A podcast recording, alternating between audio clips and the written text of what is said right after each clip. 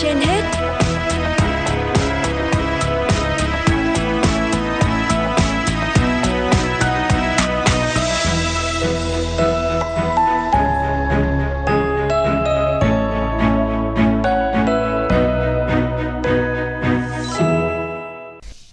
Xin kính chào quý vị và các bạn. Quý vị đang theo dõi chương trình Sức khỏe trên hết của Đài Phát thanh Truyền hình Hà Nội. Thưa quý vị và các bạn, những ngày qua, số ca mắc COVID-19 trên cả nước tăng vọt, thậm chí có ngày ghi nhận gần 2.200 ca như ngày 19 tháng 4. Trước thực chế tế nêu trên, các chuyên gia y tế cho rằng các địa phương cần tăng cường chủ động ứng phó với dịch bệnh, còn người dân cũng không nên quá hoang mang, tích trữ thuốc và test thử nghiệm.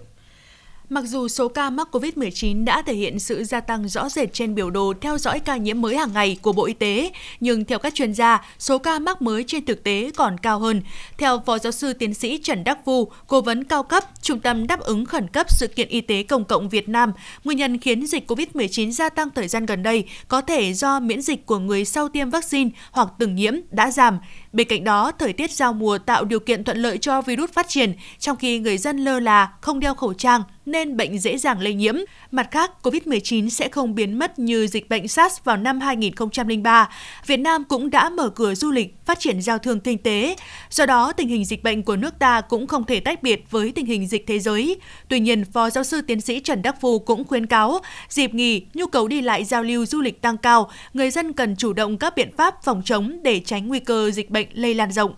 Đúng thời điểm này chúng ta vẫn đang ờ, kiểm soát tốt ừ, tình hình dịch bệnh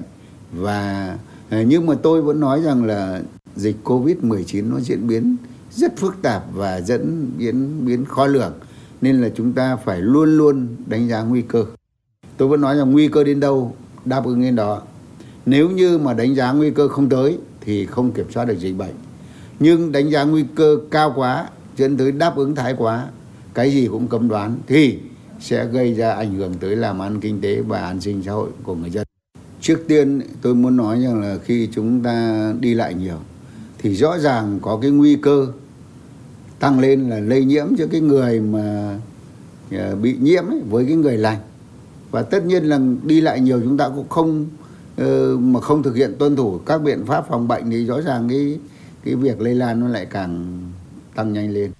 Trước sự gia tăng số ca mắc mới COVID-19, những ngày qua, trên mạng xã hội cũng lan truyền thông tin cho rằng Việt Nam đã ghi nhận biến thể virus SARS-CoV-2 mới, độc hơn biến thể Delta gấp 5 lần nên có tỷ lệ tử vong cao hơn. Điều này cũng đã khiến không ít người hoang mang, lo lắng về một đợt dịch mới có nguy cơ bùng phát. Tuy nhiên, các chuyên gia y tế đều khẳng định đây chỉ là tin đồn nhảm với nhiều nội dung không chính xác. Giáo sư tiến sĩ Phan Trọng Lân, Cục trưởng Cục Y tế Dự phòng, Bộ Y tế cho biết, công tác giải trình tự gen virus SARS-CoV-2 vẫn được các đơn vị triển khai thường xuyên. Bên cạnh đó, các thông tin từ quốc tế về biến thể của virus luôn được cập nhật để các quốc gia cùng tham khảo. Cái sự mà à, xuất hiện của SARS-CoV-2 theo à, các nhà khoa học cũng như tổ chức dự báo thì nó vẫn tiếp tục nó sẽ tồn tại. À, do đó thì với tồn tại thì chúng ta phải để cho nó không ảnh hưởng đến kinh tế xã hội cũng như tạo cuộc sống bình thường mới thì chúng ta phải tập trung bảo vệ tối đa cái đối tượng mà nguy cơ cao. Khi đến những nơi đông người trong cái môi trường kín thì nên đeo khẩu trang trong cái thời điểm mà à, đại dịch. Còn những cái người còn lại khi chúng ta đến các cái cơ sở khám chữa bệnh và đi trên các cái phương tiện công cộng thì à, cần phải đeo khẩu trang đấy là một cái yêu cầu phòng chống dịch yêu cầu đấy chúng ta không chỉ bảo vệ giảm đi cái sự lây nhiễm đặc biệt trong cái mùa à, lễ sắp tới thì để chúng ta à, bảo vệ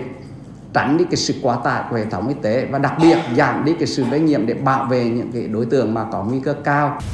Các chuyên gia khuyến cáo người dân không chủ quan nhưng cũng không nên hoang mang, lo lắng. Bên cạnh đó, cần tiếp tục tiêm vaccine COVID-19 phòng bệnh theo khuyến cáo của Bộ Y tế. Mục tiêu giai đoạn tới là giảm nhập viện, giảm ca nặng và tử vong, tránh quá tải hệ thống y tế cũng như giữ vững thành quả chống dịch. Ngoài ra, người dân cần tiêm chủng đúng lịch, đủ liều theo khuyến cáo của Bộ Y tế, chú ý các vấn đề dự phòng như đeo khẩu trang ở nơi nguy cơ cao như bệnh viện, nơi tập trung đông người, trên phương tiện công cộng, đồng thời rửa tay khử khuẩn thường xuyên, không tiếp xúc với người có triệu chứng nghi ngờ.